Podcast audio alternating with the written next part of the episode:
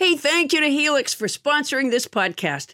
Adam has had his Helix mattress for almost a year now, and he's loving it. It's actually hard to get him up. In fact, he won't stop talking about it. You'll understand what we mean when he goes into detail. Thank you for the detail, Adam, later on the episode. But for now, we want to tell our listeners about a special deal going on.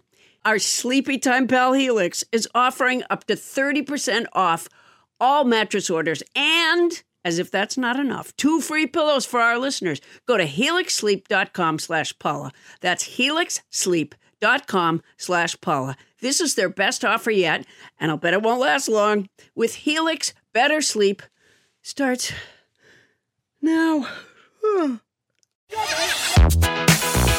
Hey, listener, it's Zach Harper, Amin Al-Hassan, and Anthony Mays of Cinephobe. You may be asking yourself, what is Cinephobe? Amin, would you like to fill in the people? Cinephobe is the podcast where Zach and I watch movies that are poorly rated on Rotten Tomatoes and try to ascertain. We're trying to ascertain? Yes. Okay. Ascertain. Whether or not they're accurately poorly rated, or maybe they didn't get a fair shake. Cinephobe, produced by this guy, Anthony Mays. Hey, that's me. I produced this show. I also watched the movies, even though that wasn't included in the description, and I also ascertained.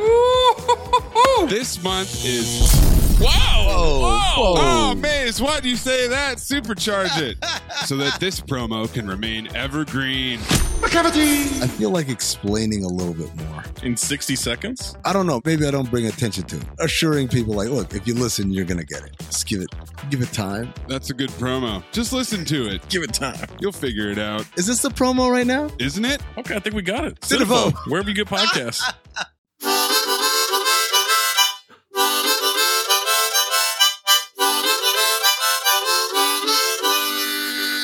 Okay. 3, 2, 1. What are you laughing at, Tony? I don't know. Just always funny. Look how happy Tony is. Oh, boy. Know. You know, when Tony smiles, the whole world smiles with him. Tony, are you aware that there's no book club in this episode? If that's what you're smiling about. Yeah, she was just... I know. Probably. I forgot there was no book club. This morning. Oh, so you went ahead and read that. So you read ahead a little bit? I read ahead a little bit. Yeah. I'm sorry. Sure. Yeah. I bet they get pretty steamy. Well, maybe that's why I read ahead. Damn. Now I want to read those chapters. Look at Tony. Literary porn. How great. So happy that we could be a part of it. Yeah. Yeah, it is awkward. Yeah. It's definitely. For the 4 of us? Oh, come on. We've all been together for a long time. We should be beyond awkwardness. Has 5 years. Has it been 5 years? You know what? I think it's going to take another couple years for me to feel comfortable discussing the porn literature with the others. It's a romance novel. It is a romance novel. It's very sweet. Oh, very sweet. Do people who might be tuning in for the first time know what book you're talking about? Oh, okay. So, nobody's listening to this because we don't do a cold open. But if we were to be doing a cold open, we would tell listeners that we're reading the book in our book club, Get a Life, Chloe Brown. But we're not discussing it this week because this is a special episode we're about to start. Right. And Tony picked the book. Yeah, yes. we foolishly let Tony pick the book. And you know what? I've been reading the book. I feel like it was It's a good learning lesson. What's a good learning lesson? Learning like how you'd masturbate if you were a guy. Oh my God, no! Yeah. Oh yeah, that's true. Yeah. I can tell you, if you ever do find yourself owning a penis, that's how you do it for sure. Yeah. You know, my guess is that Marjorie Taylor Greene is going to read from this book on the floor of the house soon. That's funny. No. Not as a filibuster, just as a mistake. You know, and it has this happy-go-lucky title, Get a Life, Chloe Brown. You wouldn't expect all the sex stuff that's on the inside. I feel like sex could be part of a happy-go-lucky lifestyle, personally. Well, but I can't wait to discuss it next week. We're not talking about it this week. We're just going to do the show. The original title of this book, it was the working title, and then they changed it to Get a Life, Chloe Brown. But originally, there's some white stuff on your face, Chloe Brown. Oh, my God. Wow. Oh, stop. There's some white stuff on your face, Chloe Brown. Yeah.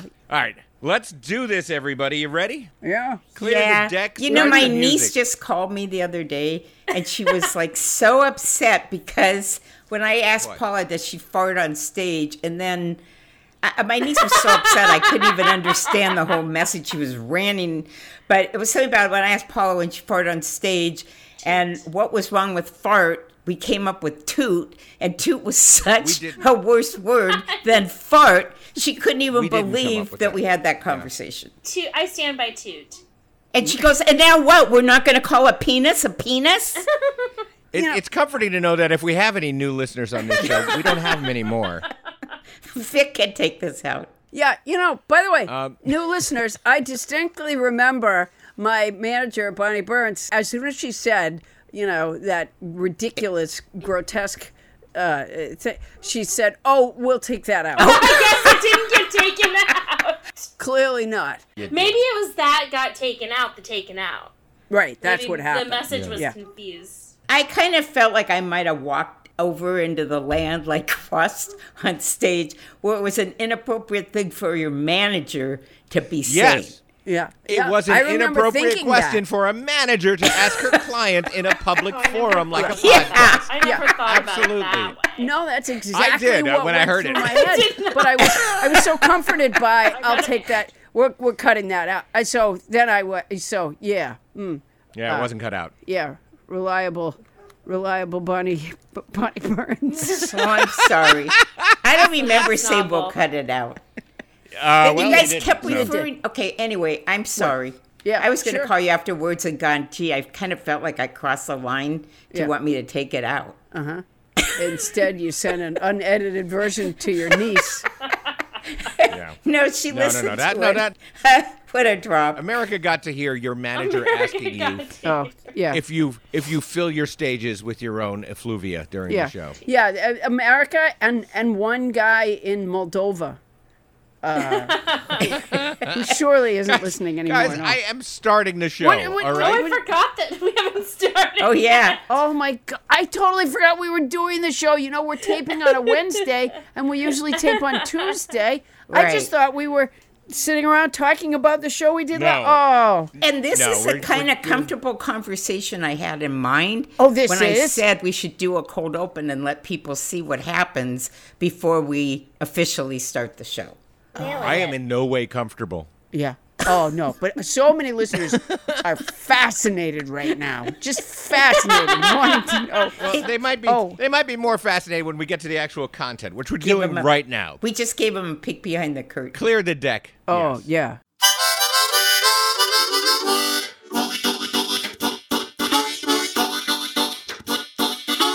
Okay. Coming to you live from our houses in Los Angeles, California. Sorry, can I ask you something? Damn it. Every time. Sorry. It never fails. That's because she doesn't hear a goddamn thing. She didn't even know. I do. She doesn't. She didn't even know that Adam had started the introduction. My thing just sort of tailed over when he started. Paula called me grandma the other day. How does anyone listen to this show? I misheard something, and she went, yeah, grandma. Yeah. Here we go. Okay. No, you don't even have to say okay. You can just stop. Oh, okay. You just did it again. All right. No, not all right. Just zip. Coming to you live from our house in Los Angeles. Oh, for God's sake, Paula. Coming to you live from our house in Los Angeles, California. I'm not stopping. It's Nobody Listens to All About It Show. Your comedy field guide to life. Okay, Adam. Now. Tonight. Now that the world is activated. Honestly, it's really good talking, and I think you should start from the top. Yeah, Adam, it wasn't smooth. Can you smooth it out? Oh, was my performance on smooth? Well, if you could smooth it out a little bit, that would. My apologies, Paula. I don't know what was wrong. I will try again. It was a little bit halting. I felt it was a little bit halting. Halting? Yeah. I don't know why that would be. Yeah. All right. Well, let's try that again, and maybe I could be less halting in my delivery this next time. If you could, thanks. That'd be good. Yeah. Okay. Sure thing.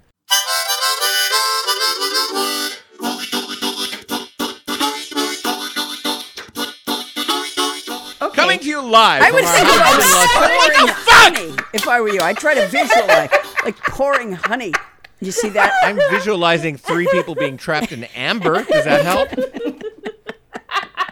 Oh, God, I just did a spit take all over my microphone and my computer. Don't worry about that. That from the big book of things not to share. Yeah. There's Bonnie. Liquid and electronics have long gone together, so don't you worry about that. Best friends. BFFs. Yeah. Here we go. Remember that underwater radio show that was so popular there for a while? Yeah. Whatever happened to that woman? Huh? She drowned. Oh, jeez. All right, go ahead, Adam. Go ahead. Whenever, you know what? Whenever you're ready. What? We're going to leave this up to you. Go ahead. I'm ready. Okay. Yeah.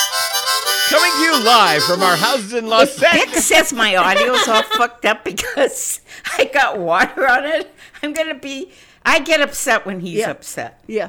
Okay. Well, he's going to be upset now. You don't get upset when I'm upset. Okay. Okay, Adam, what I'd like you to do with this intro. Thank you, Paula. Is, some notes? Yeah. Yeah. Good. I want a little bit of energy, a little bit of excitement, but smooth. Uh-huh. You know what I mean? Like smooth. Yeah, like a, you know, like. Well, was I halting again that last time? You were a little bit halting. I would say, oh, you know. Oh, good to know. I don't know what it was. Picture yourself sort of on a, on a straightaway, a little bit downhill while you're cross-country skiing. That, these are purportedly short. There's a mini episode right here. Oh, yeah. We don't, you know what? We don't want to rip the listeners off. That's, you know. Oh, believe me, that ship has sailed. But here we go.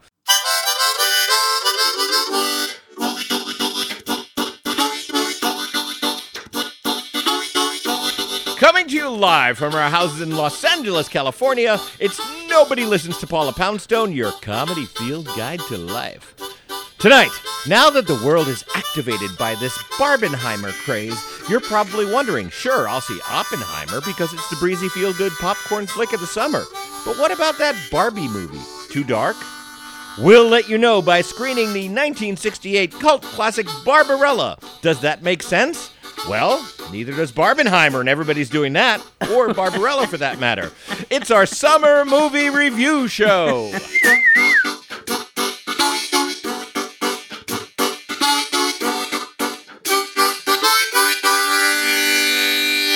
I'm Adam Felber. This show's Indiana Jones, still dragging my bones through the tangled streets of distraction and diversion in relentless pursuit of an ancient and long-lost artifact known as rational discourse. And now, please welcome the relentless shark who returns to these waters every July to once again prey upon defenseless bags of nacho cheese Doritos. It's Paula Poundstone. Yeah. Summer edition. Wow. So good to be with you all. And before I say another word, I want to welcome back our house band, Justin Berkobien on the harmonica.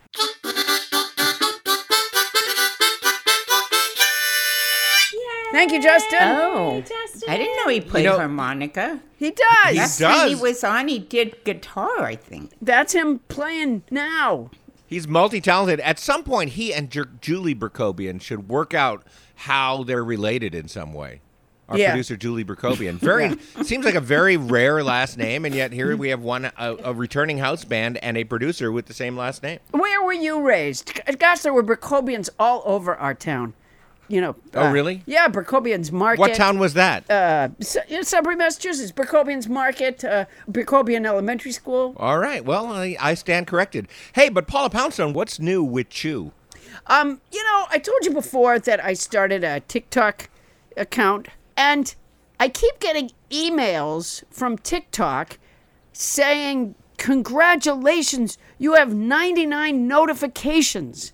But what they don't do is explain what the bloody fucking notification is. And I have found that frustrating because I don't know what it means.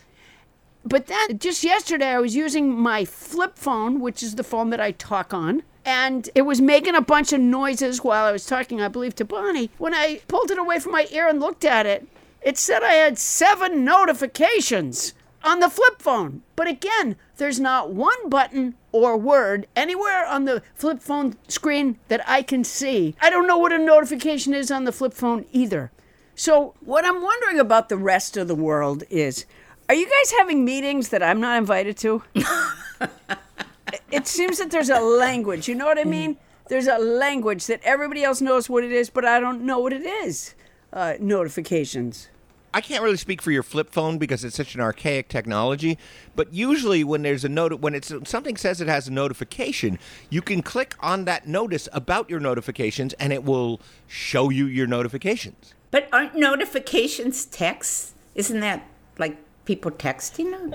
On the flip phone, it would be a message, by the way, which I bloody hate it when people text me. Notifications are generally a little more generic and less personal than text and things like that. A notification might be, hey, look out, the air quality in your neighborhood isn't that good, says your weather app. Yeah. That's a notification. Oh. Or, hey, you've got 5 new friend requests on LinkedIn. That might be a notification. Yeah. No, I keep getting emails from LinkedIn that says, because I remember telling you guys a long time ago that I got repeatedly an email from LinkedIn that said, one person has noticed you. Well, that's better than I've done on LinkedIn. So I've never even, opened a LinkedIn account, but I'm kind of proud of this. Recently, the emails from LinkedIn say 2 people have noticed me. So that's that's a 50% increase. That I have doubled. Well, as you always say, Paula, you want to build things one listener at a time. So being noticed is a great step. Oh my gosh, yeah, boy, the jubilee I had over that, and what it's done to my career. Well, you can see for yourself. I'm looking behind you, and it looks like just a higher quality pushpin and the board behind you. Oh, boy. Yeah. Wendell, my assistant, and I have added new titles to our titles. Oh, really? What's yours? President and CEO. Oh, wow. That's good. And Wendell? Assistant to the president and CEO of Lipstick. Oh, so he kind of piggybacked on your upgrade. Yeah I see. Boy. I see. Oh, man. Yeah, you know what? Good. The holiday parties of this company are so exciting. It's just me and Wendell in the kitchen. But with all those titles, it's got to feel like a crowd. Oh, my gosh. Yeah, and the awards. Oh, my God. Because, you do the awards thing. That keeps the employees happy. Right. He's got an employee of the month all through the spring. And God, he loves his parking space. So God my company him. Has really grown because of LinkedIn. I want to thank you, LinkedIn. I know that Mrs. and Mr. LinkedIn are listening right now. I don't even know what the fuck LinkedIn is. But I'll bet you they have notifications. They were a mom-and-pop employment business founded by Abraham Lincoln back in the 19th century. Stop it. You're welcome, everybody. There's a dad joke from me to you. Wow. That was good, though. That was fast. Thank you. And it had a historic tinge to it. I liked it. Oh thank you. I kind of stumbled into it. Hey, as long as we're here, let's say hello to the rest of our cast of characters. We've got Tony Anita Hull against a completely blank white background there in Sherman Oaks. What's up, Tony? I'm just working on this baby shower. I just like what's taking what up baby most shower? Of my friend Lori's baby shower. Is it Rob? We've talked about it twice on our show. It's not Rob and Maddie's baby shower. No, it's Rob and Maddie. No. And Lori is a stand-in. The surrogate? Yeah, Lori's the surrogate. That's beautiful. That is Rob just and beautiful. Maddie aren't even married yet. They're not even getting married for another year and a half. Right. So for new listeners, Rob and Maddie are. Bonnie is obsessed with the idea that we might have new listeners. I am, because I like people to get the full input of our show. Okay, so Rob and Maddie are Tony's friends who obsessively document and celebrate every moment of their lives. They do, yes, including inviting Tony to a getting engaged party. Not an engagement party, but a proposal party where they bust in people to pop out of bushes. It was a proposal party, yeah. But that was after their first date party and their first insertion party, which I thought was a little blue. Yeah. Okay. Yeah. Rob and Maddie are a little self-consumed. No. They are. We don't have to worry about them listening to this podcast because it's all about them. Oh, my God. Tony, are you getting that Rob and Matt party gifts to the people who came to the proposal party? The reason that wall behind Tony is totally white is she's cleaned it off because they're putting wallpaper up there. She is putting up the Rob and Maddie wallpaper. Which is big. It's big. I think, it's just a repeating pattern of Rob and Maddie.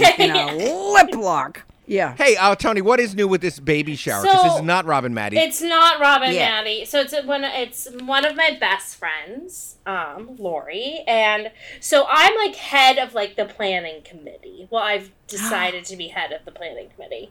So you basically hip-checked some other women that really wanted to be the head of the planning. This got political. This got ugly. No, never. And then it has, but that's... Yeah. Tony got control of the voting machines for head of the planning committee. There were Italian lasers involved. This is an awful story. Tony, how much did you pay Rudy Giuliani to help you become head of the planning committee? No, I'm partnered with our friend Kaylee, and I'm just saying that I'm taking the lead because we have event planning experience, and the others don't. But because the others are idiots, let's face it, the others are not capable. Yeah, they don't listen to our show. Of fucking writing a goddamn invitation to a baby shower. What the fuck? It's not rocket science. Yeah, I'm so glad you took over because those morons are still sitting with construction paper and crayons doing nothing.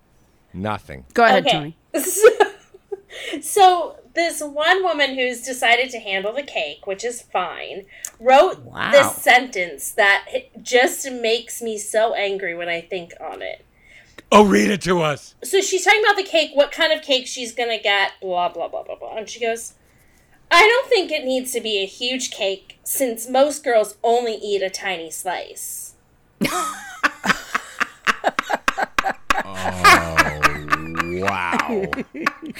Wow. Tony, I love your face right now. Yeah, your face is jaw-dropping. Okay, first of all, I like as much cake as I can eat. 1.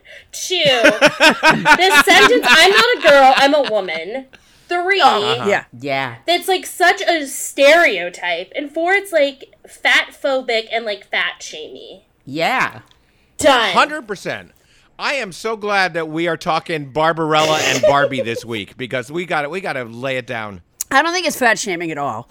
You know, she didn't say anything about fat. She just said most girls, and I think this is true, most girls have just a teeny slice of cake. That's, you know what, Tony, that's just statistics. My God. No, that's just science. We've had someone from Pew Research on our show before, and this is just statistics. Girls have a teeny slice of cake. That's just so not true, Paula. No, that is such antiquated thinking. Yes. No, not at all. Paula Poundstone. Women aren't going to eat in front of men because they want to appear dainty. So I'm going to cake at the shower. My plan is to take half the cake on my plate and then just eat it in front of her. Oh, that's funny. Wow. And look her just like in the eyes while I eat it slowly. Yeah. Yay. That's a direct way to handle your feelings. Yeah, I feel like it's really direct.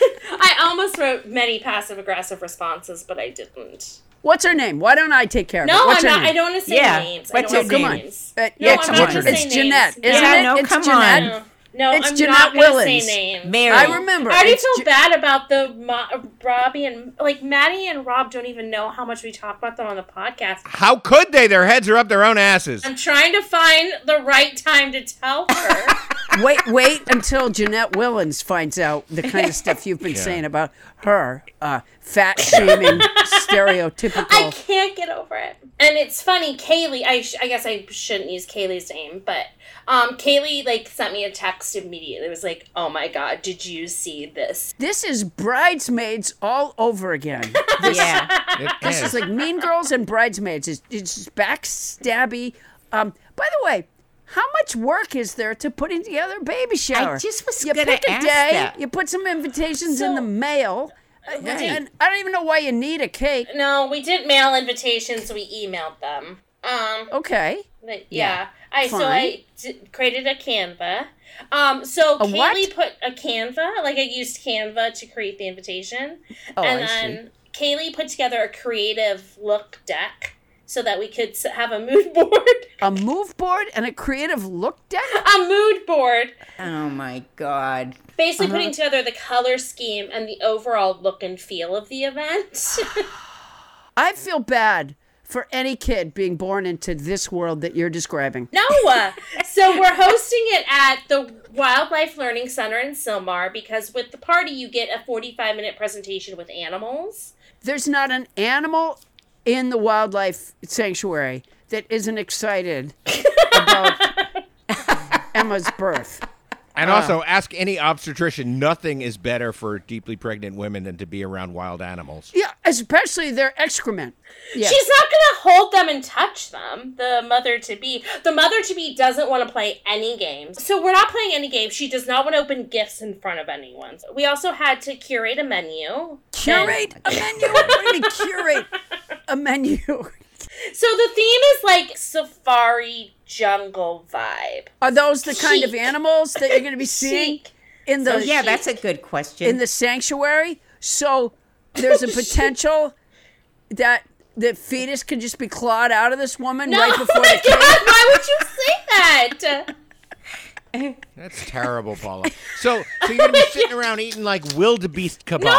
Okay, it's all vegetarian. Watching this lemur tearing apart the mother-to-be. All vegetarian. The mother-to-be is a vegetarian. Uh-huh. You can't have confetti because it can blow into, like, the animal habitats. Well, why would you have confetti anyways? Jesus! Well, there's going to be a mimosa bar. Oh, yeah, you want to drink a lot when you're pregnant. That's something. This is so important to bring up.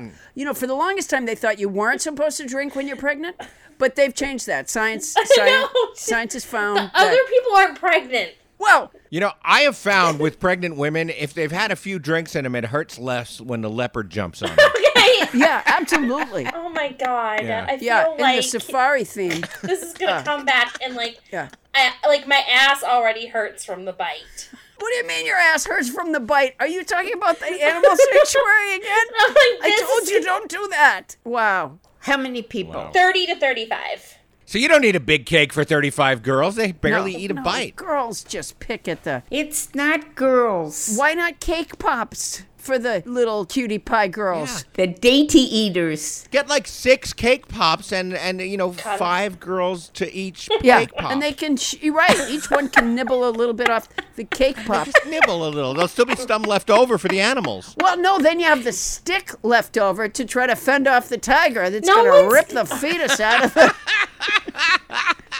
So the mother-to-be did want to hold a sloth for her birthday and they do a sloth experience, but her doctor told her she couldn't hold the sloth, so in lieu of holding the sloth, we get to, like, see the animals. Her doctor told her not to hold a sloth? You said she wanted to hold a sloth? Oh, my God, yeah, who does not? Everybody wants to hold a sloth nowadays. You know, every sloth alive for their birthday wants to be held by a human being. This is a well-known fact. Just like wait a minute. When people turn 60, dolphins love to swim with them. These are just facts. These are just facts. I love sloths. Oh, my God. No, a lot of people love sloths. A couple of years ago, we did a Wait Wait Don't Tell Me with Kristen Bell, and... She spent most of her interview, and by the way, that's a very well-run show where people don't interrupt people. What show are you talking about? Wait, don't tell me. She's did she enjoy a sloth? You're interrupting me, Paula. Oh. Yeah, Kristen Bell enjoys. Boy, this sloth. Is no wait, don't tell me. I can tell you that. Sort of what I was saying. Yeah, anyway, she loves sloth, and her husband got her a sloth. I find that when I hear your voice, I just start to talk. That's what happens to me. I don't know. Tony, Bonnie, same thing? It comes across. Yeah, I kind of do the same thing. Yeah. I wasn't listening. I got to be honest.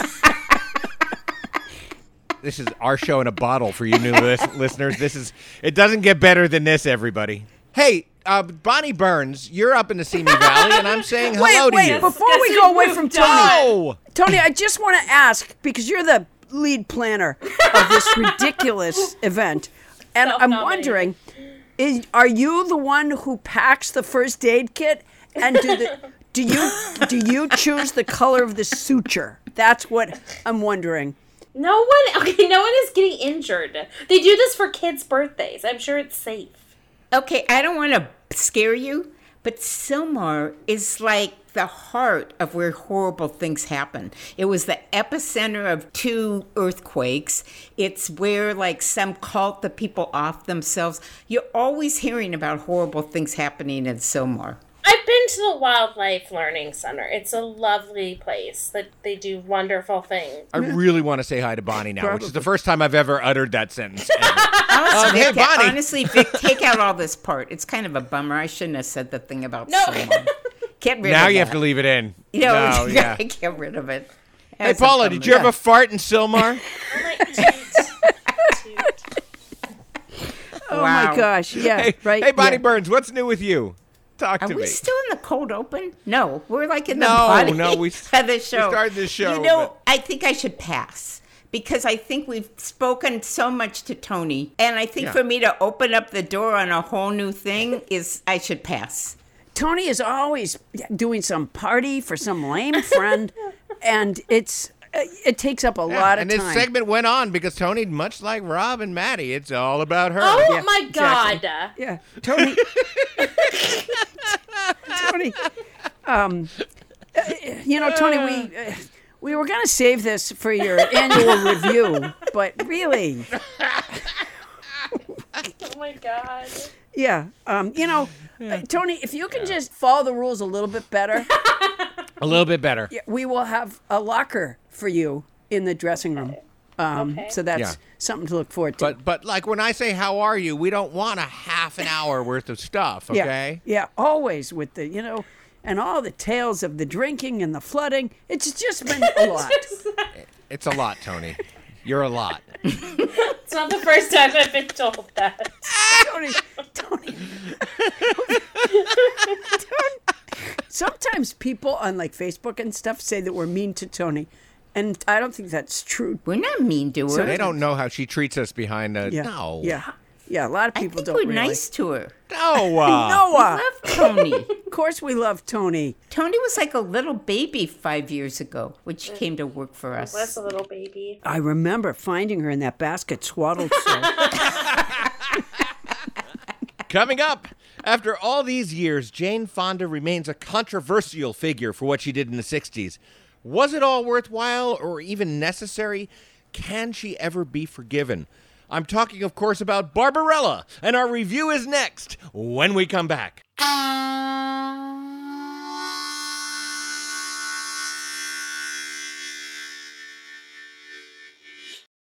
Hey, Paula.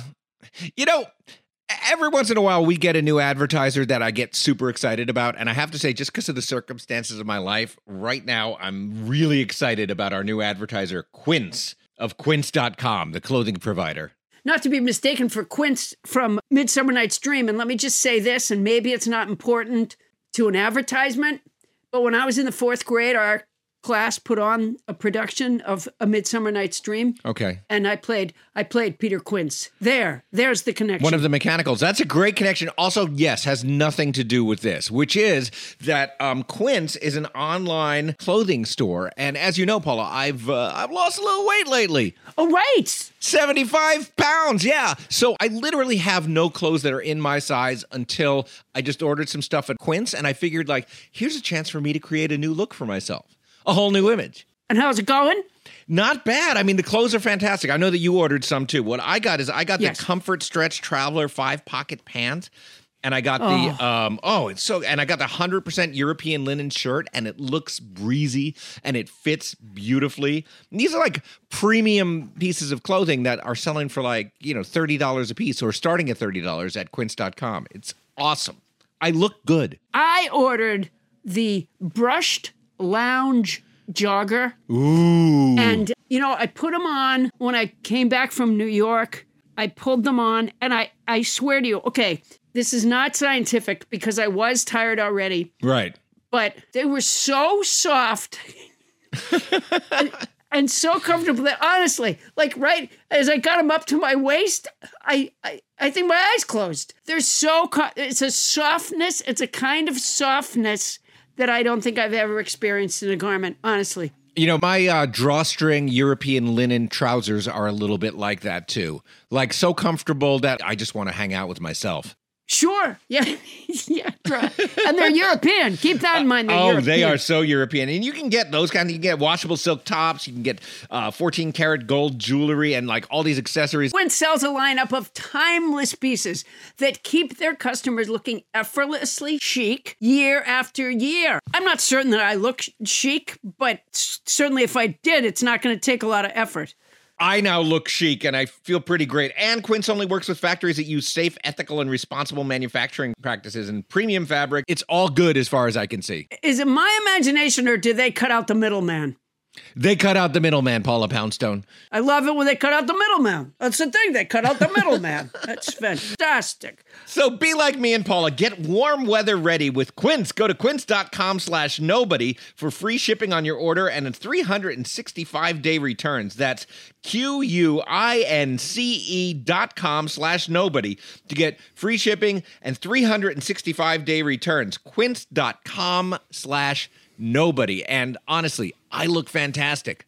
Paula, you won't be able to keep your hands off me. Oh, I can't wait. And don't think that if you had to return something, don't think you're sending it to a middleman because they cut out the middleman. They cut out the middleman. That's quince.com/nobody. And if you're going to do it anyway, use our code. Hey, Paula, it's been almost a year now since I got my Helix mattress. And as you remember, there was some drama surrounding Helix mattresses. Because when Helix first sponsored us, Bonnie took the mattress. And she's been loving it. But finally, I got my chance to get a Helix mattress. And I sleep so well. I mean, the family bed is where we all gather. We watch movies in our room occasionally. And everybody just piles on it. And it's comfy. And yet, when one person hops on, the other half of the mattress doesn't fly up. I'm a fan. Well, you know, Adam, everybody is unique and everyone sleeps differently. That's why Helix has several different mattress models to choose from, each designed for specific sleep positions and feel preferences. Models with memory foam layers to provide optimal pressure relief if you sleep on your side. Models with a more responsive foam to cradle your body for essential support in stomach and back sleeping positions. Plus, enhanced cooling features to keep you from overheating at night. And if your spine needs some extra TLC, they got you.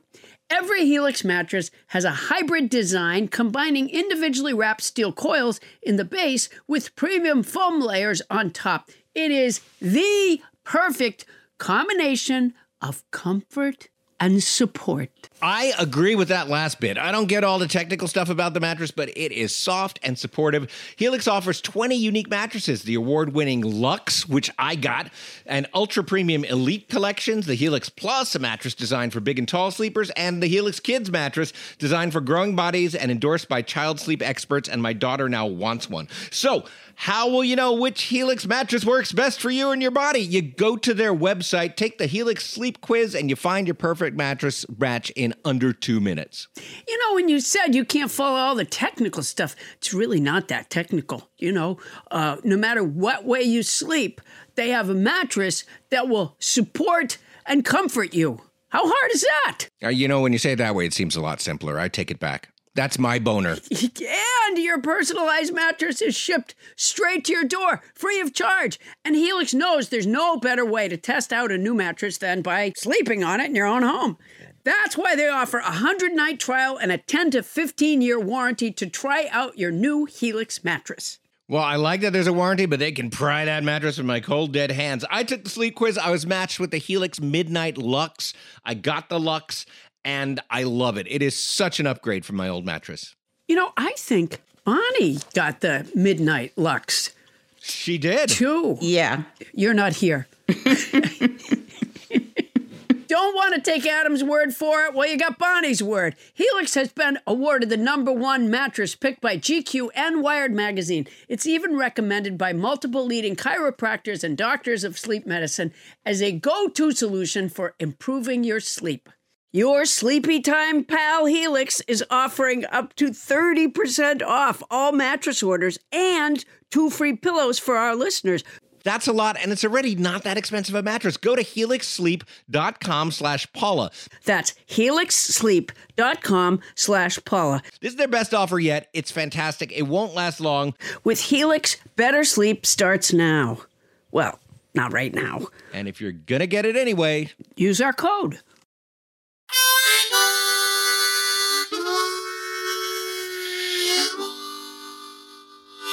On this day in unremarkable history, Laura Ingalls Wilder said, "Yes, Ma, I'm taking a shit."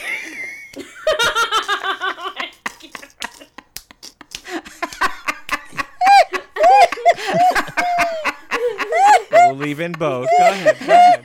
You can do it, Paula. Okay. All right. Whew. Laura Ingalls Wilder said...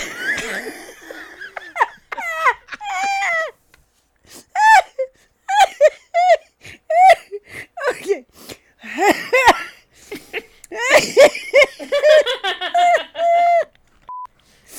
On this day in unremarkable history, Laura Ingalls Wilder... Fuck me. On this day in unremarkable history, Laura Ingalls Wilder said, "Yes, Ma." All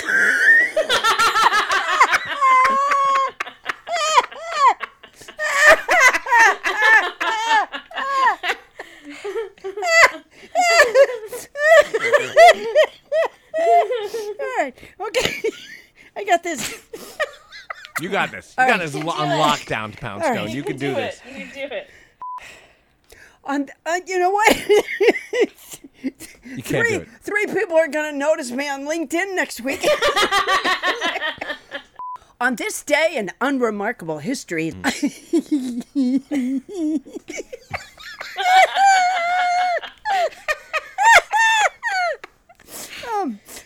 On this day in unremarkable history, Laura Ingalls Wilder said, "Yes, Ma."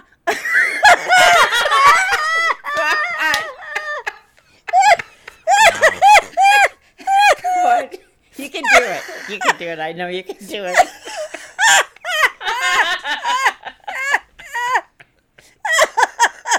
All right, I got this. Okay.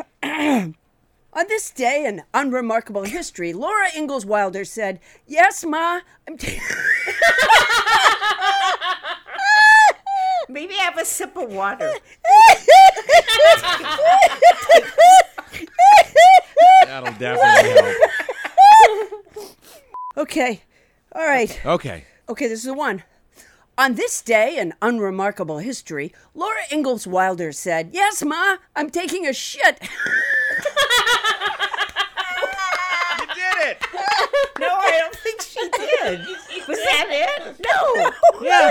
That wasn't the end. No, that's got to be the end. Where do you go after that? Where do you go after that? There's nowhere to go after Laura Ingalls Wilder tells her mom she's taking a shit.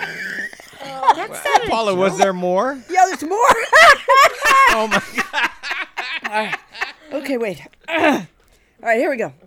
On this day in unremarkable history, Laura Ingalls Wilder said, "Yes, Ma, I'm taking a shit. I'll be out." All right, how about this? All right, how about this?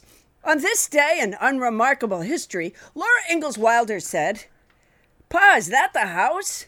There on the prairie? It's so little." Wow. All right, here we go. Okay, we know one. That's not the one. I can kind of guess, but let's go. On this day in unremarkable history, Laura Ingalls Wilder said, "Yes, Ma, I'm taking a shit. I'll be out to help with the milk and the sewing in a minute."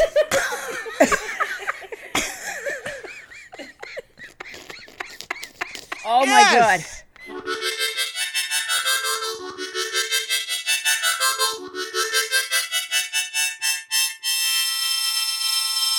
Thank you, house band Justin Berkobien. We are back. And Justin, we are going to introduce you to Julie someday, and maybe you guys can figure out if you're related.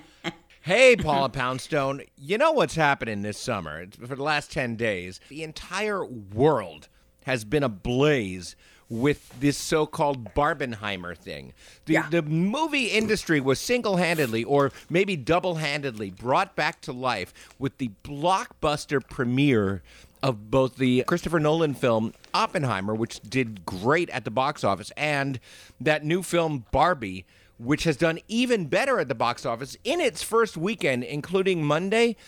That thing brought in $400 million worldwide. Wow. So you're saying, it would take us podcasting like at least a couple of months months to bring in that kind of money. To bring in that kind of change, yeah, and they did it really in a weekend. Yeah, and that's with T-shirts. That's also with. Does that include merch on the? Not for Barbie, no. Oh, okay. All right. Well, then, yeah. Okay. So. And both my kids have seen Barbie. Both of them want to see it again. Wow. It is blockbuster material, and you know, we here at Nobody Listens to Paula Poundstone has a long-standing tradition that when a movie of note hits the theaters, we help our listeners not by reviewing that movie, but by reviewing a movie that will help them decide whether to go see that movie, and also help us decide. Yeah, a movie that's similar. Like, for example, last summer, you'll recall, Bullet Train with Brad Pitt was out, and so we reviewed Titanic because they were both transportation films. Yes, and when the new Men in Black movie came out, we reviewed Smurfs. Yeah, because it was, people of a particular color. So it's been a very helpful technique. A lot of listeners have written in and said that they appreciate the guidance, because people don't just, especially now, nobody wants to just throw their money away on movie tickets. And there's a lot of people that haven't yet seen Barbie, and so they don't know, should I see it? Should I not? And that's why we're helping. We watched and are about to review Barbarella. Barbarella, the 1968 Jane Fonda science fiction film. And just so everybody knows, the reason we chose Barbarella is not just because Barbarella sounds like Barbie. That would be ridiculous. Paula, tell them the reason. That's childish. No, it's really because Barbarella sounds like Barbie. That's exactly why we did it. That is. Yeah. And you and I, neither of us had seen Barbarella. Oh, I thought you had before. Because God, no. I blame you. A lot of times the movies that I've been forced to watch, really, I've been so bad. And generally speaking, they've been your idea. That's almost entirely untrue? No, that's almost true, I think. It's almost true. No, Paula picks the movies, but I often like the movies. No, you almost always pick Predator, you made me watch. What was the other one? Pacific Rim, Fast and Furious. I didn't select Fast and Furious. No, that was Avengers, Age of Ultron. Oh my God. I didn't select that one either. It's been rough. Let me just say, these episodes have been rough. I mean, I would obviously like to do Little House on the Prairie movie. But I never let you.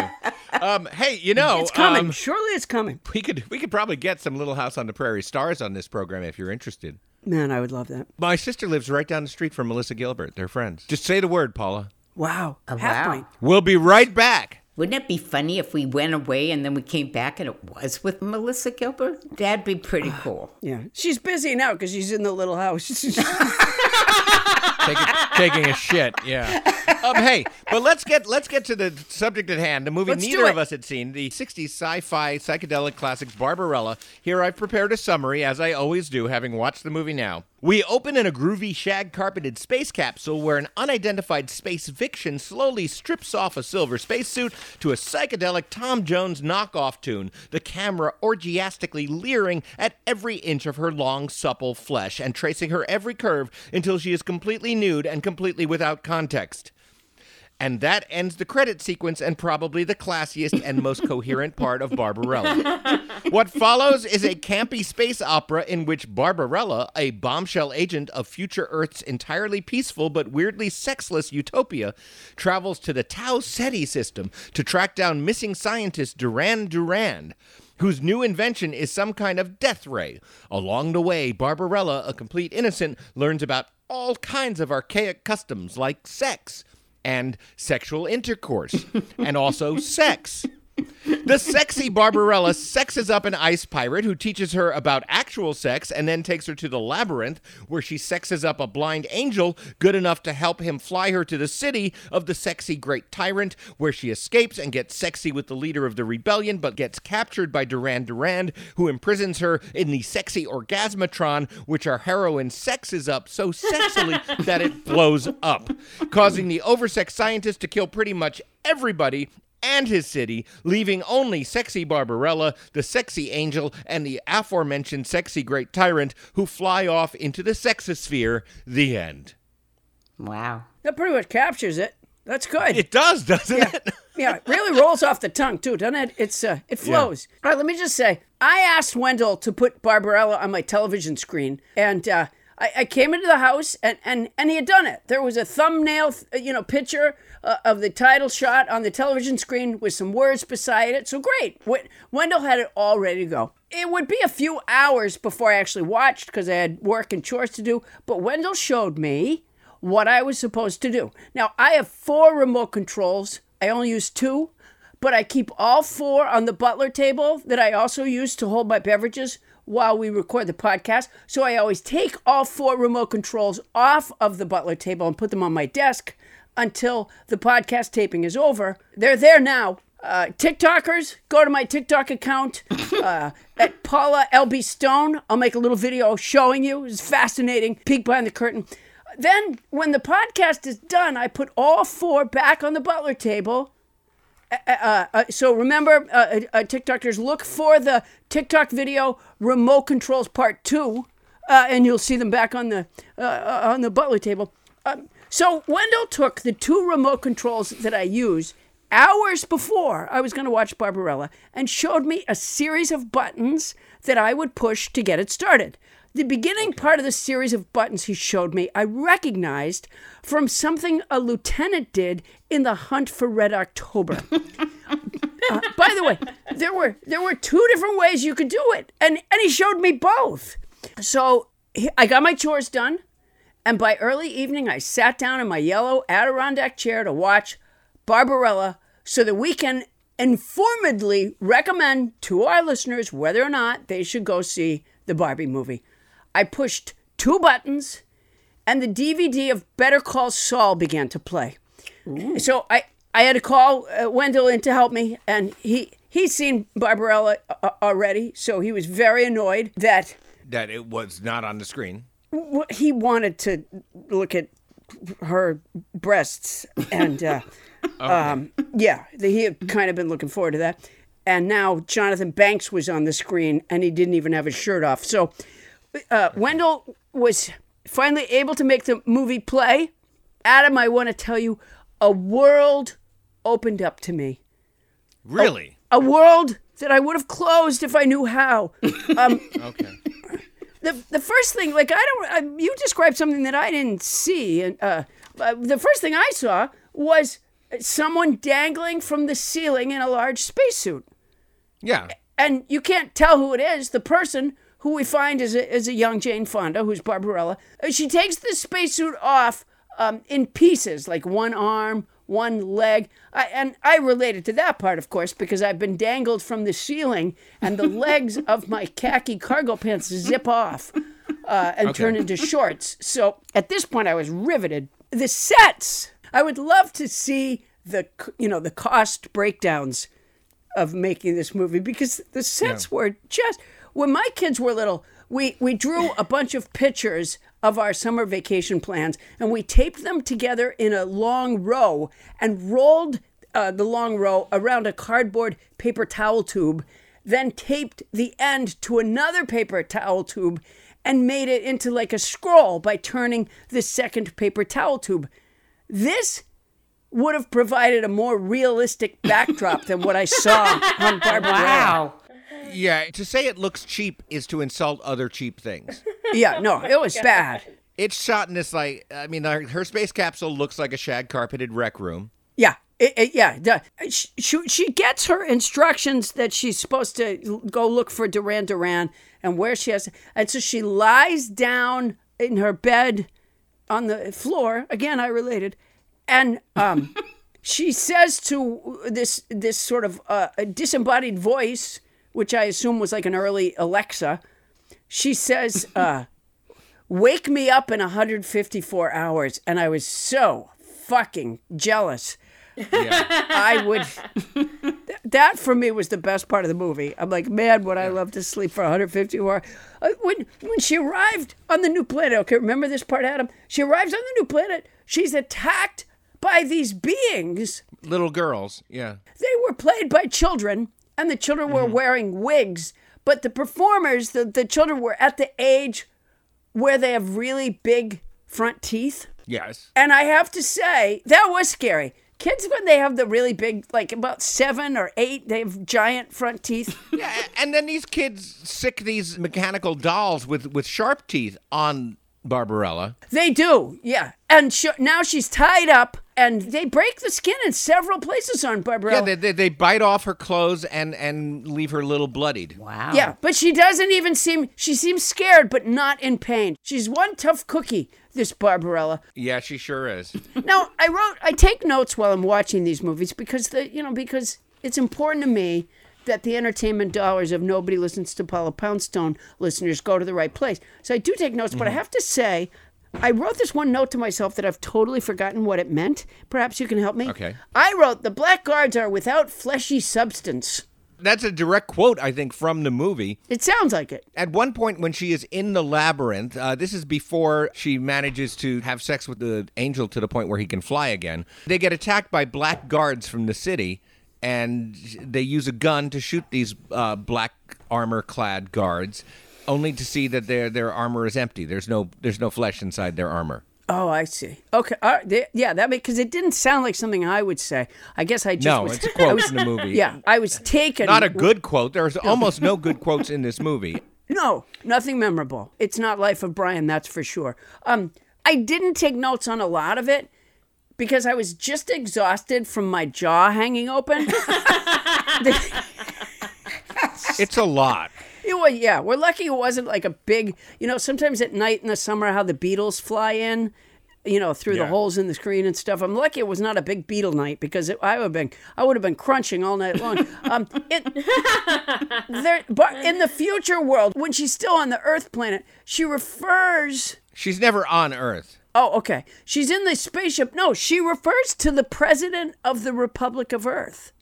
Yes. Yeah. And she's in Earth orbit at the beginning. Oh, I see. Okay. Because that was helpful to me, because I could see the film's influence on DeSantis. Oh.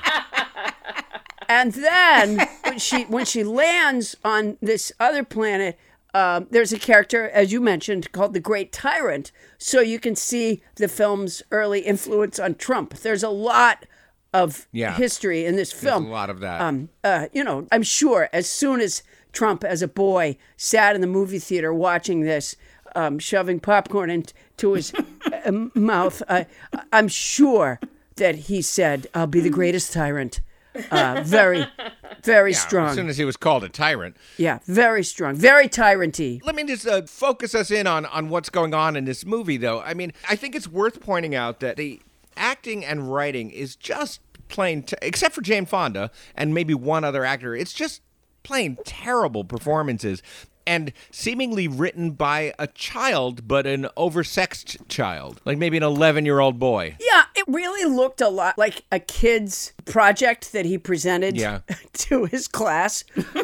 But naughty. And one of the things I noticed on the new planet was that the characters often arrived into a room using what looked like a giant habit trail. So like a tube. In 1968 probably was when having a hamster as a pet, and then all the toys and shit that you can get for your hamster were probably very popular back then. There are a lot of lava lamp looking things. I think Peter Brady's papier-mâché volcano was featured, that sort of thing. We can say some positive things about the movie. You can't.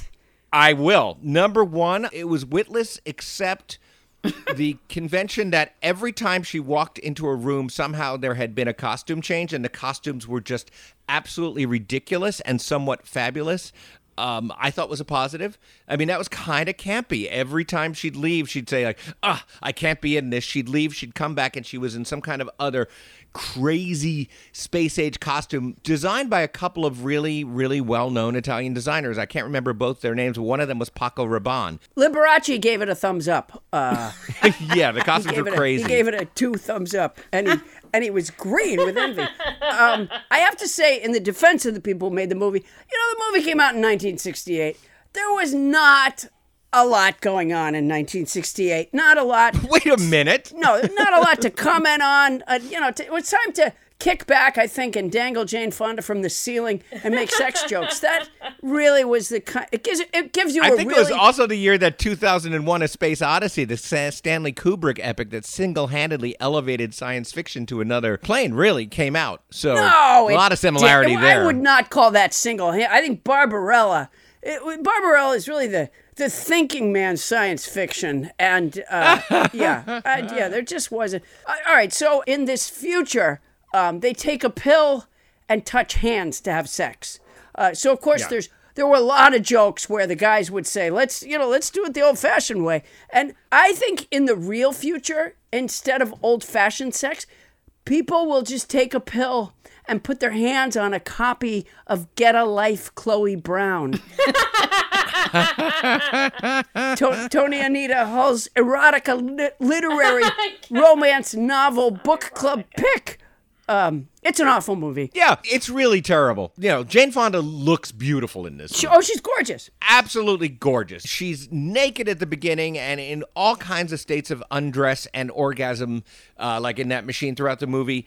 And even me, just sort of a very typical cisgender straight American male. A virile tough guy. Come on. A virile tough guy like me. Come on, couldn't get that into it because the way the camera treated her was distractingly shitty. It was just like too many shots. As much as I would like to ogle Jane Fonda, I was offended on her behalf. You're a guy with it's sexual animal tendencies. I'm carnality incarnate, no doubt. Yeah. But even I was a little offended by the way that they just kept placing the camera under her butt and shit like that. And it was supposed to be funny and it's clearly not funny, except for one moment, because I think the other actor who was good was that guy who played the leader of the rebellion, who eventually has pill and hand sex with her instead of having regular sex with her. Yeah. And at one point, she's just been attacked by birds, so she's all bloodied up and undressed again. Yeah, it was the second time. And by the way, she healed from the dolls so rapidly. Mm-hmm. Apparently that happened in the future. And then the birds had to bloody her up again. Yeah, and then she got attacked by birds. She looks tousled and sweaty and just altogether fantastic in a tousled, sweaty way. Yeah. And the head of the rebellion says to her, wow, looks at her and goes, wow, are you like all the other Earth girls? And the camera's just on Jane Fonda, so she has a moment to actually deliver a line with some wit. And she says, I'm about average. And that made me laugh. It was so funny the way she delivered that line. And she looked so fantastic in that moment that I was like, if we could have more of this 10 seconds of movie, this might be a movie worth watching. But it wasn't. Yeah. Okay. It could start like the. Okay, that 10 seconds could be like a wad of dough, right? And then you roll it out. You roll that out. Yeah. You roll. I'll tell you. I've heard of Barbarella before. I read Jane Fonda's autobiography, and she talked about it in there. But honestly, I forgot a lot of what she said about it. I remembered that she was hung from a ceiling. That I did remember, but I had never seen it until the other night. But no one ever warned me that it was just awful. Yeah, it's really terrible. And I have a high tolerance for cheap-looking sci-fi with a sense of camp. Boy, you're not kidding. I happen to love the 1980 film Flash Gordon by Dino De Laurentiis, who also produced Barbarella, I think is tremendously fun. And that's a cheap-looking sci-fi film. But this one, directed by Bonnie. Who's it directed by? It was directed by an auteur, Roger Vadim, who was known to be a terrific director. He was married to Brigitte Bardot and Catherine Deneuve before he married Jane Fonda. And I remember seeing this movie screening at the Directors Guild Theater, which has this just giant screen. Oh, wow. And everybody was just like, oh, okay, we're going to see the Roger Vadim movie with Jane Fonda, like expecting it to be something great, and literally walking out of there and going, so he loves having sex with her, and this whole movie was just like his sexual stuff, and none of it made any sense. I mean, you've actually made it have more sense, Adam, your summary. I was just like, I miss that. We were all completely puzzled. I'm a sci-fi head. I had to ferret the plot out of that steaming pile of garbage. I hope that I'm not being unfair, because in truth, just after she was attacked by the birds, I think it was, my doorbell rang, and it was a CalPERG solicitor, and I didn't know how to pause, so I left it running while I got up to answer the door. And in fairness, it may have gotten really good right then, and then sucked again by the time I got back. Do you know what's weird, Paula? That scene after the birds where she meets that guy who plays the head of the rebellion is the only funny scene in the movie. That's where that moment I was telling you about was from. I missed it. There's a lot of shtick where none of his secret doors and stuff work, so he keeps having to embarrassedly mutter to his minions, use the regular door, and stuff like that. And there's moments in that scene that are funny that are not repeated later in the movie. So that CalPERG person just kind of fucked you over there. Yeah. Well, so maybe this isn't really a fair review on my part, because I did start calling real estate agents and kingdom halls trying to get someone to come by. And ring my doorbell again and tell me that I'm going to hell, or to leave me off a notepad with their face on it, just so I could miss some more of this awful movie. And by the way, here's something you never see. A Barbarella soundtrack. Was that ever available?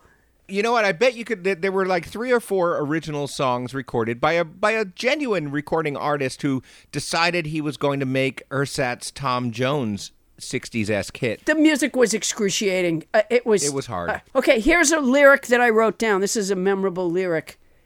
A teacher is learning, though ignorance is bliss. Yeah, it was very 60s, and I think in that way that movie kind of skated by because of the music and the art and the psychedelia. You could excuse that it was a pile of shit, maybe. Yeah. Tony's nodding. Have you looked up some stuff, Tony? So Tony's Googling. There does appear to be a soundtrack. Really?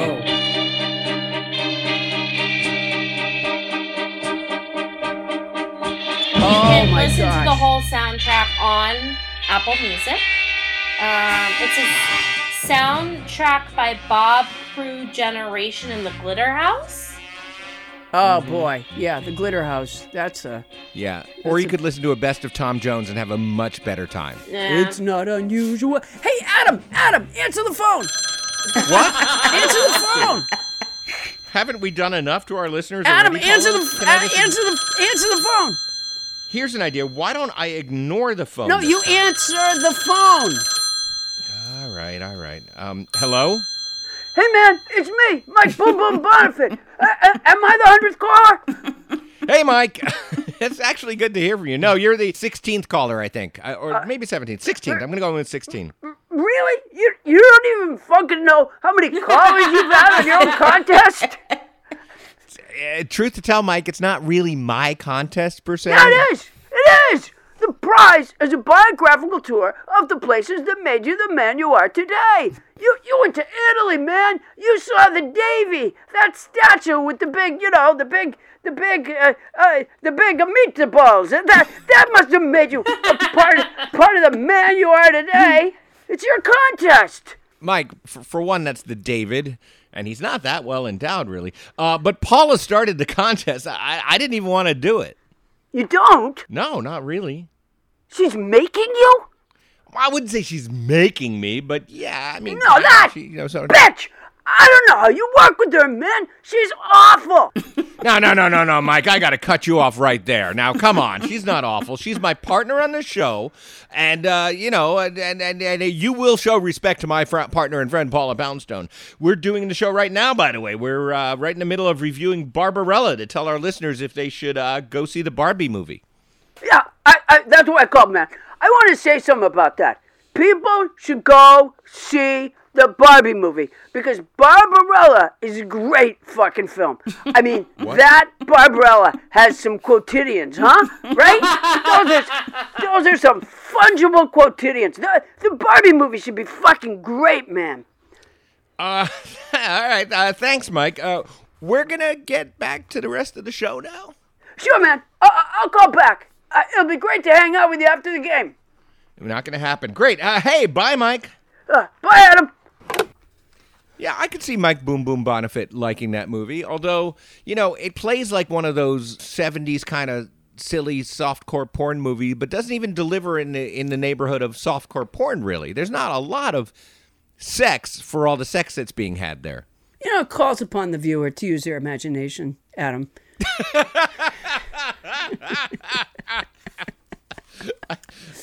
I think it does, because there certainly isn't a lot of imagination on the screen. Yeah. It's just... So, you know what? It's not time for your verdict yet. Okay, good. That's after the break. All right. Okay. Whew, boy, thanks for stopping me. I had to, because we're evaluating Barbarella as a means of telling people whether or not they should see Barbie, but we do that evaluation after the break. So, coming up, you've heard our review, but can you guess whether or not we're going to recommend Barbie? We will stand firmly on our own impossibly small and pointy feet when we come back.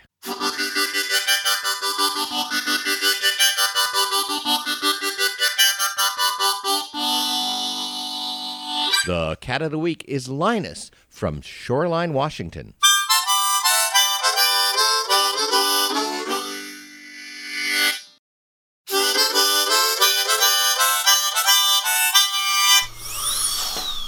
And now, a news update from the dental chair. Kevin McCarthy was sitting feet Biden. This has been a news update from the dental chair.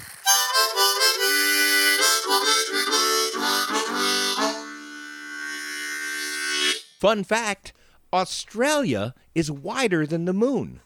It just dresses better.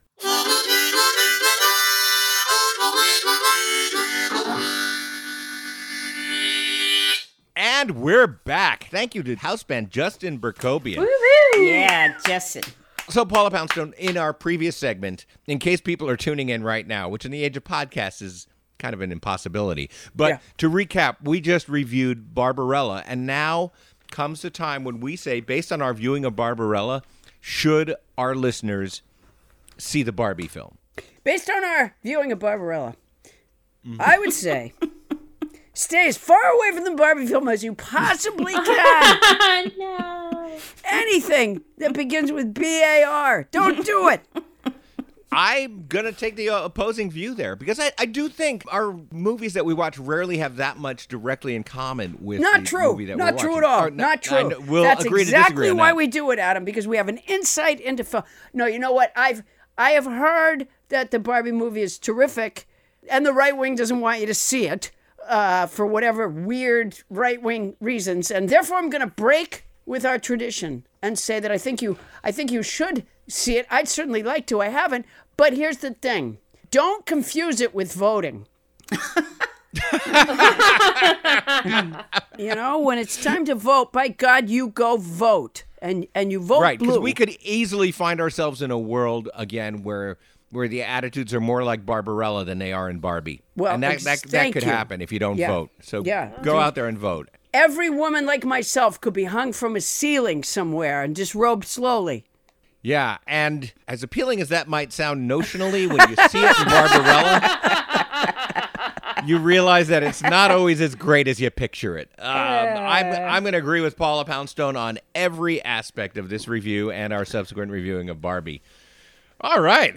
That was fun, everybody. Hey, nobodies, if you have a question or comment or if you want to recommend a movie that we should watch that might be a good movie to review some upcoming movie, boy, that was a sentence I almost didn't fight my way out of. Yeah. You can reach us at nobodylistenstopaulapoundstone@gmail.com or visit our fantastic new website, nobodylistenstopaulapoundstone.com, where you can leave a comment, check in with the cat of the week, or even buy some of the fantastic swag that we have there. You can be a nobody proudly, like Tony Anita Hull is, at nobodylistenstopaulapoundstone.com. Hey, Paula, what's going on in the Poundstone product empire this week? Well, you know, Adam, I've always struggled with marketing. And this is where climate change, although, you know, I'm against climate change, but this is where rising temperatures, which will cause flooding and crop loss, can actually work for me.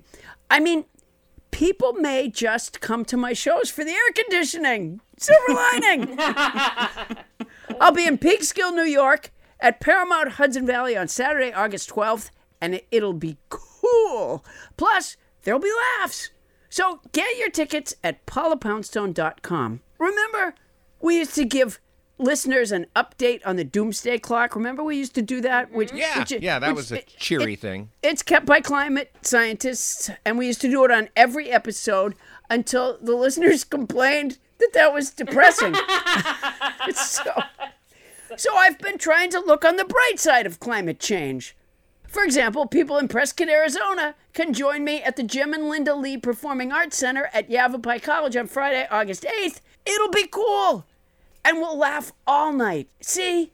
Good news. Get your tickets at paulapoundstone.com. I'll be in Colorado Springs at Colorado Springs Fine Arts Center on Saturday, August 19th. Climate change should be bringing them into the cool air that night. Look on the bright side. We don't need every species, do we? Get your tickets at paulapoundstone.com. And by the way, I'll be in San Francisco at the Presidio Theater on Friday, September 8th. It'll be cool and hip. Get your tickets at paulapoundstone.com. Remember to follow this podcast on Apple Podcasts or wherever you get your podcasts. And everybody, if you still think there might be some hope for this earth that we're on, you might want to watch my new series, Unfucking the Planet. It's a comedy series that I directed and co-wrote. It's on YouTube. It's about the various ways that we might still, while enjoying cool shows with Paula Poundstone, keep the planet just a tiny bit cooler. That's Unfucking the Planet. Go to uftp.world. And hey, have you liked what you've heard from Justin Berkobien on the harmonica tonight? Do you feel like maybe you could add something to that musical conversation that's happening behind me and Paula? Well, just send us a little message at nobodylistenstopaulapoundstone@gmail.com and let us know if you'd like to be a house band too. All right, that is our show. Nobody Listens to Paula Poundstone is hosted by Paula Poundstone and yours truly, Adam the Felber. Special thanks to our house band, Justin Berkobien. Yeah. Woo! Our show is produced by Paula Poundstone, Adam Felber, Bonnie Burns, Ken Lezebnik, and Julie Berkobien. Yeah. Edited by Vic Lowry. Good luck with this one, Vic. That's our show for tonight. Won't somebody please listen to me?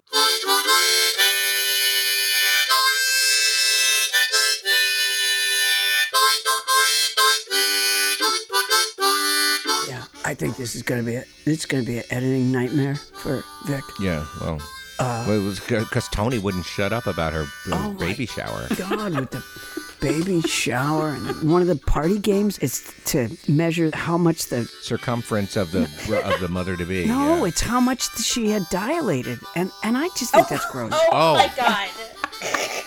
You know what? That could be a surprisingly fun part of any baby shower, the dilation part. Tony, you're not here. Yeah. You know, at Tony's baby shower, that's how they're going to decide how big the slices of cake should be. How dilated is she?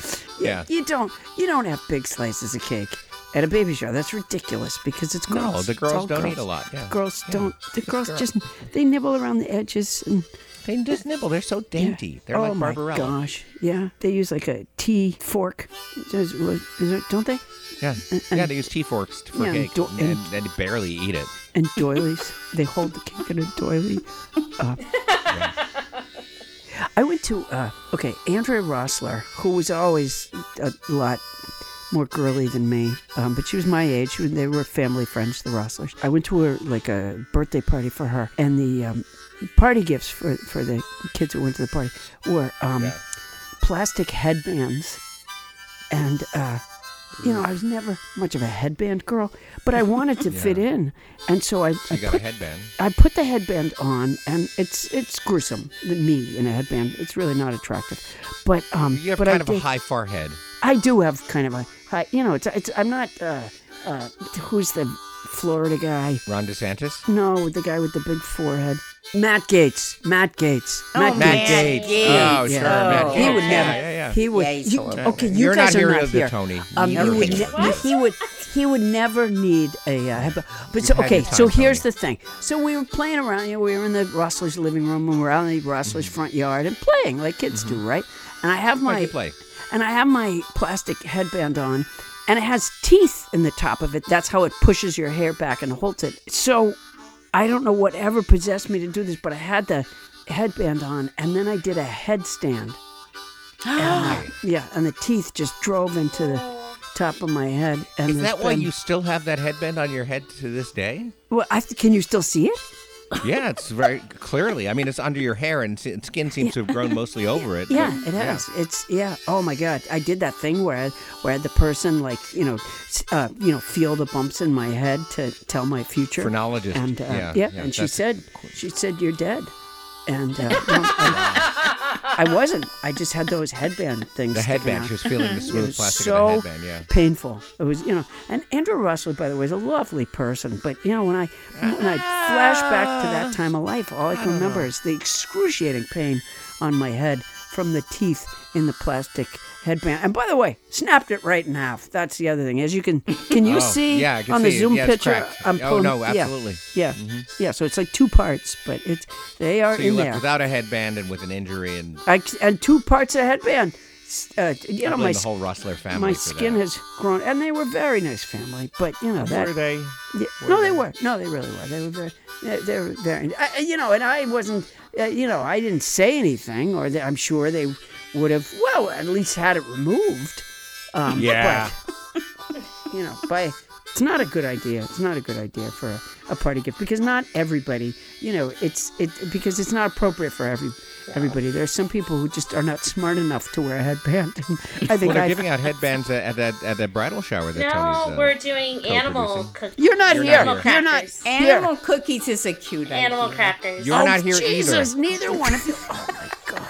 You know what, Vic? Cut all this out. Just cut the whole. Every time they speak, just cut it. I just want to hear Adam's introduction to the show, and then I want to hear Paula's take on Barbarella.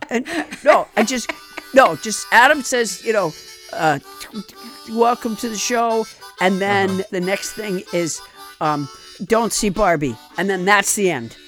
Yeah, that's good. Yeah, that's. I think our listeners will appreciate that, and without Bonnie's interruptions and Tony's grandstanding, it'll be more pleasant. Yeah. Oh my God.